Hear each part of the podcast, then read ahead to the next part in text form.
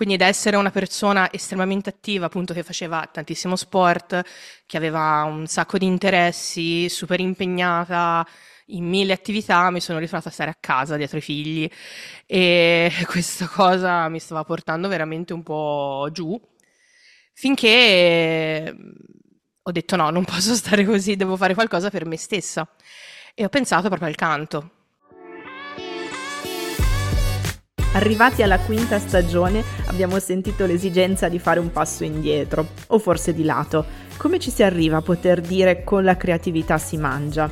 Solitamente con un percorso non lineare. Abbiamo chiesto a chi ha cambiato strada più volte nella vita quali sono stati gli ostacoli, le paure, le esperienze, ma anche gli alleati che hanno contribuito a formare una visione nuova del mondo del lavoro.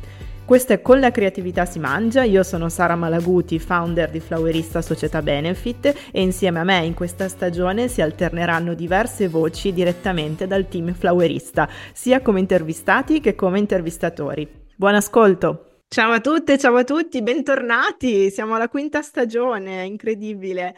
E come avete sentito dal trailer, questa stagione è dedicata ai cambi, ai cambiamenti, ai cambi di vita, di carriera, di prospettive, e per farlo ho voluto che fosse qui con me in questa prima puntata Cristina, che è community manager in Flowerista. Ciao Cristina! Ciao a tutti, grazie Sara dell'invito. Che di cambi ne sai qualcosa anche tu, poi arriviamo a raccontare anche la tua storia. E poi invece nostra prima ospite, con grande affetto, do il benvenuto a Clizia Miglianti. Ciao Clizia. Ciao ragazzi, ciao. Che è facilitatrice vocale. Adesso ci facciamo spiegare da lei chi sei, cosa fai, raccontaci un pochino la tua storia. Ok, diciamo che in questo momento, per raccontarla molto semplice, quello che faccio è insegnare canto. E cantare. Solamente che era un termine che mi stava molto stretto, perché come ho imparato, tra l'altro, perché un po' di anni fa ho fatto la Flip con Sara, e mi ha fatto capire di essere una multipotenziale, cosa che mi faceva stare molto male perché non riuscivo a identificarmi in un qualcosa. E ho detto, non lo so, non mi sento proprio insegnante di canto, però non mi sento neanche così tanto vocal coach, non mi sento neanche solo una cantante, non mi sento neanche quello. E quindi ho rubato questo termine al Circle Singing, al metodo Gordon, che è facilitatore. Quindi che cos'è il facilitatore? In questo caso la facilitatrice è qualcuno che ti accompagna, che ti facilita in un percorso. In questo caso di riscoperta della propria voce, e lo faccio o con i miei concerti, con la mia musica, con quello che trasmetto a livello artistico, dove magari chi ascolta lo vive passivamente, no?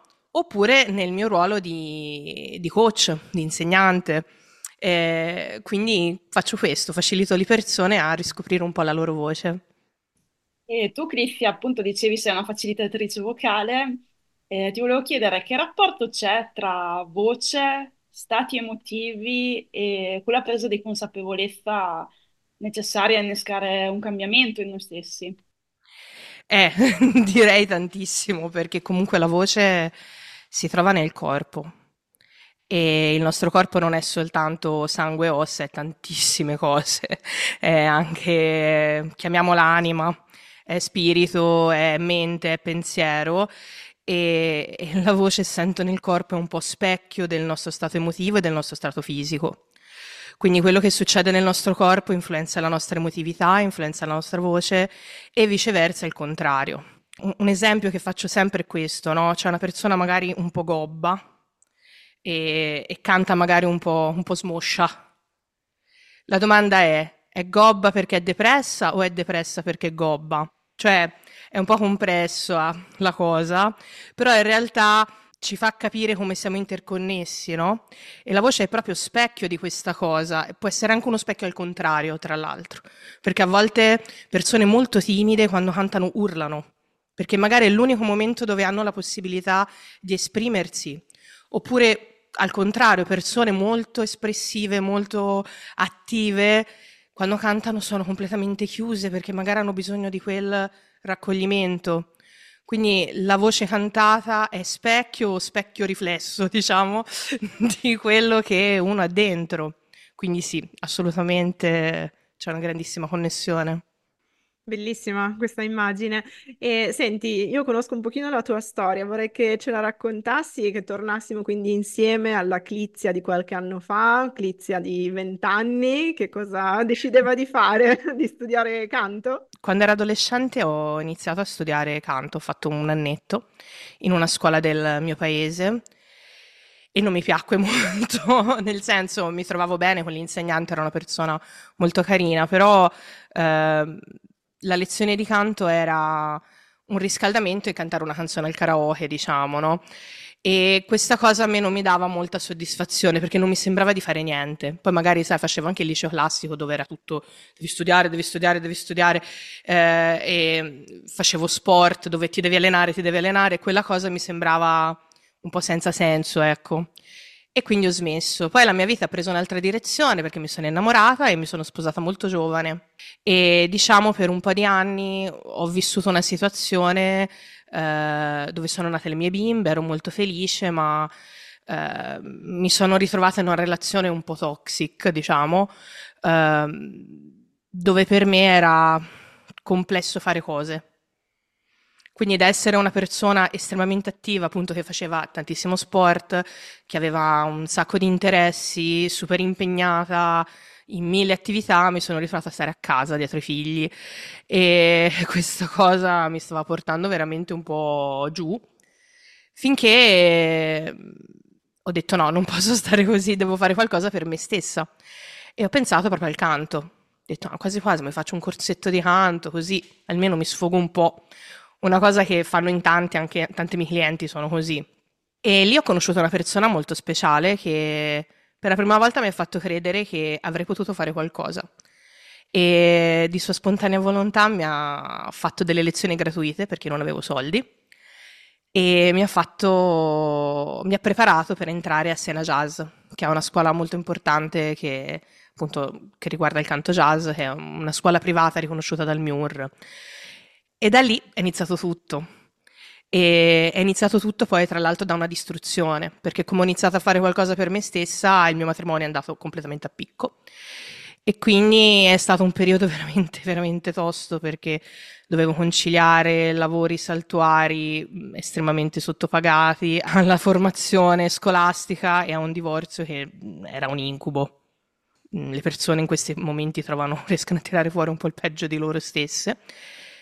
Però dai, ce l'abbiamo fatta e quindi piano piano è iniziato un po' tutto. Ti ringrazio per aver voluto raccontare anche questa parte più personale e come dico sempre in realtà le due aree insomma non sono così scisse, no? Come ci vogliono far credere, quindi il personale tocca molto la sfera professionale, talvolta trovare anche uno sfogo professionale o comunque un qualcosa che ci fa stare bene e troviamo il nostro senso sul lavoro poi va a toccare la sfera personale e capiamo che c'è lì qualcosa che non funziona, no? È un po' come quello che tu dicevi prima di mente, corpo e anima che sono poi un tutt'uno, ecco, io riconosco che oggi comunque scindere la sfera personale da quella professionale non abbia senso e che si alimentano a vicenda, sia positivamente che negativamente. Grazie di averlo raccontato. In quei casi, così insomma, durante queste difficoltà, cosa o chi ti ha aiutato a rimanere comunque salda su te stessa, sui tuoi desideri? Hai detto la persona che ti dava lezioni, la tua passione... Allora, devo dire che sono stata molto supportata in questa scelta, da alcuni, da altri molto ostacolata, perché comunque viviamo in un paese molto legato alla tradizione, anche religiosa, la mia famiglia è molto religiosa, e questa cosa ha creato un bel po' di turbamento, quindi da una parte c'era una parte dei miei familiari che era molto contraria a questa decisione perché il vincolo del matrimonio, il sacro vincolo, eccetera, eccetera. Dall'altra parte, tra l'altro proprio un prete, vorrei dire, io non sono cattolica, però all'epoca sì, e anzi, quando gli dissi che l'avevo lasciato, prese lo sfumante e disse alleluia, l'ha capito. Quindi, quindi dipende molto dai punti di vista. Quindi sicuramente ci sono state delle persone che mi hanno sostenuto. Sì, questa persona, questo sacerdote, quello che poi è diventato il mio marito, mio compagno di vita, che mi ha aiutato tantissimo in quel momento, Però devo essere onesta, forse ci sono due persone, due cose che mi hanno aiutato di più. Uno, le mie figlie, perché non potevo immaginare di dare un esempio di sottomissione, e questa cosa mi distruggeva, perché non volevo assolutamente che loro mi vedessero così, cioè, e non se lo meritavano, cioè non si meritavano una madre triste, una madre infelice, e questa cosa mi ha dato tanta forza. E l'altra è proprio il fatto che per una volta ho detto: sentite, andate a quel paese tutti, faccio quello che è giusto per me, non per gli altri. Quindi un bel po' di meriti me li devo, anche a me stessa, perché insomma diamo sempre meriti agli altri, però alla fine io penso che nessuno aiuta nessuno, ci aiutiamo da soli. Cioè al massimo noi prendiamo delle cose dagli altri e ci danno la forza, però siamo noi che le prendiamo, non sono gli altri che ce le danno, è diverso. Verissimo, bravissima, ottimo suggerimento. Veramente, dico sempre, facciamo anche silenzio, no, intorno a noi a volte. Credo che tu creda anche nel silenzio, no? Nell'importanza del silenzio, per quanto magari sei sempre circondata da musica, ma a volte anche fare silenzio intorno e non accettare consigli da tutti, con i dovresti, oppure sei troppo giovane o sei troppo vecchia per... Quante volte ce lo siamo sentito dire, mamma mia. Senti Clizia, facciamo un fast forward, andiamo avanti, quindi facciamo qualche salto in avanti di qualche anno e arriviamo appunto alla tua scelta di dedicarti completamente a questo mestiere. Anche lì, che passaggi hai avuto, quali click mentali ci sono stati, hai avuto, no, diversi passaggi? Allora sì, ho avuto diversi passaggi, anche abbastanza... Sembrano semplici, ma in realtà molto complessi. Ho iniziato lavorando all'interno delle scuole di musica, una dimensione che all'inizio mi è servita tantissimo, però ci stavo molto stretta già dopo poco, perché comunque di scuole di musica, secondo me, estremamente aperte all'innovazione ce ne sono pochissime. Solitamente come funzionano le scuole di musica? Gli insegnanti sono o si affidano a una cooperativa o partita IVA, però in realtà vengono trattati esattamente come dei dipendenti, quindi lo stipendio è molto basso, la paga oraria dipende un pochino da regione a regione, quindi magari su Milano, quelle zone là, è un po' più alta, in Toscana...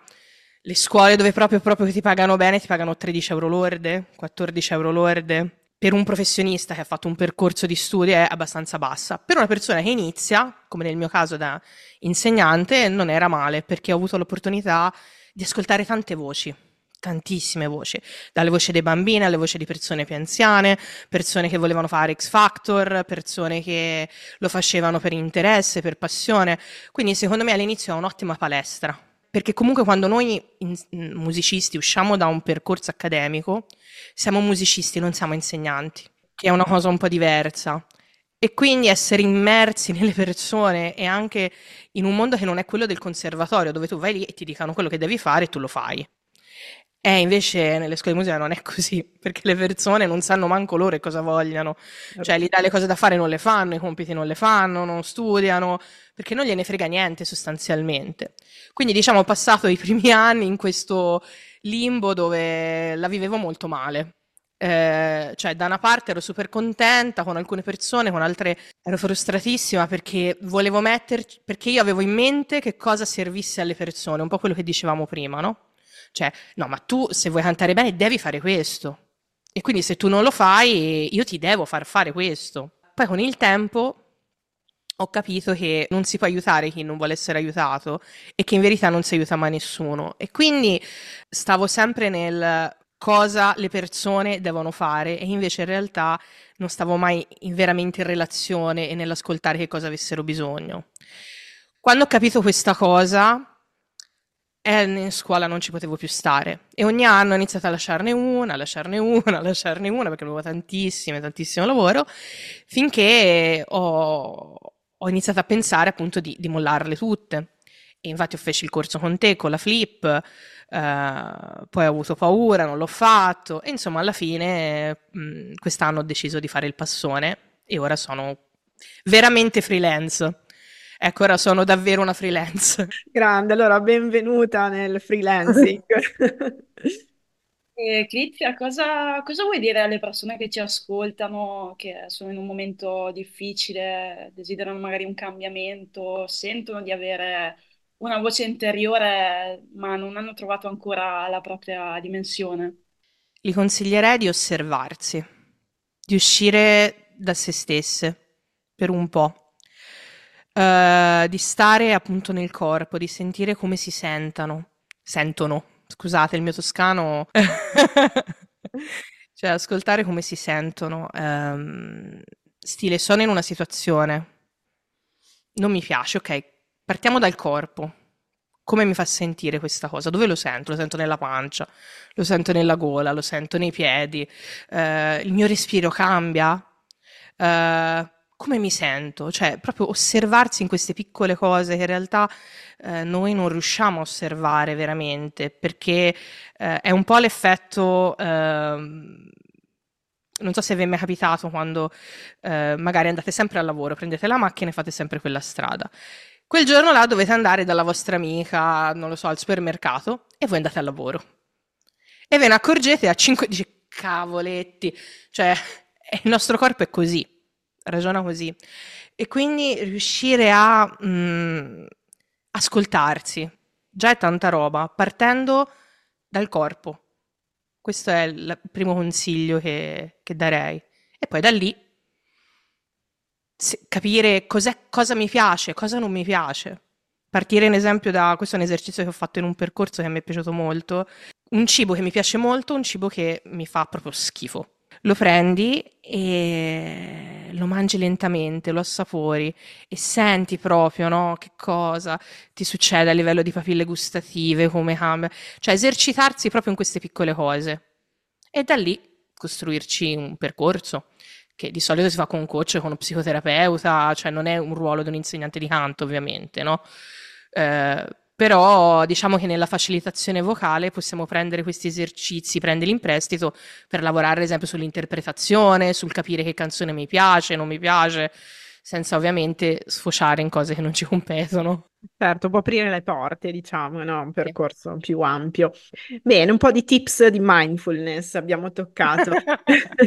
Senti, allora io mi sento un po' come il fantasma dei tre Natali, passato, presente e futuro. Ci manca il futuro a questo punto, dato che ci hai raccontato con me la Clizia del presente, e se invece ci catapultiamo tra qualche anno. Allora, il mio sogno in questo momento poi magari cambierà, è quello di creare uno spazio ibrido, virtuale e magari anche con una sede vera, cioè in presenza, wow.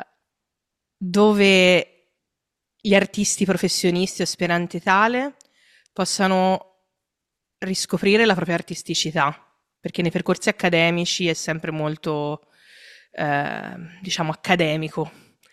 E quindi fare un lavoro proprio sul ritrovarsi, ritrovare il perché, dare un senso a quello che sanno fare, e dove i dilettanti, i principianti possano invece fare le loro cose con dignità artistica.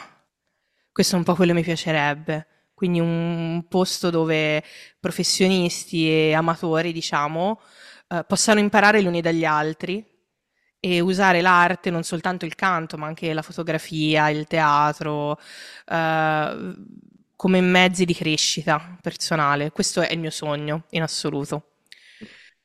Spero di riuscirci un giorno. Bellissimo. Diciamo che è una community, no? Quindi sì, mi piacerebbe tanto. Di creare una community, bellissimo. Io direi che con questa immagine che ci portiamo così nel cuore, ti salutiamo, ti ringraziamo tantissimo. Dove possiamo trovarti? Quindi lasciaci qualche riferimento online per venire a cercarti.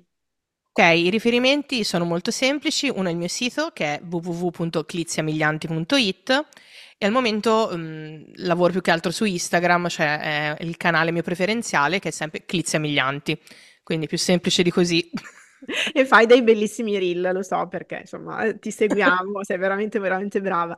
Grazie Ciao. mille Clizia per la tua onestà, trasparenza, sincerità, veramente ci hai dato tantissimo. Grazie Cristina, la mia co-host di questa prima puntata.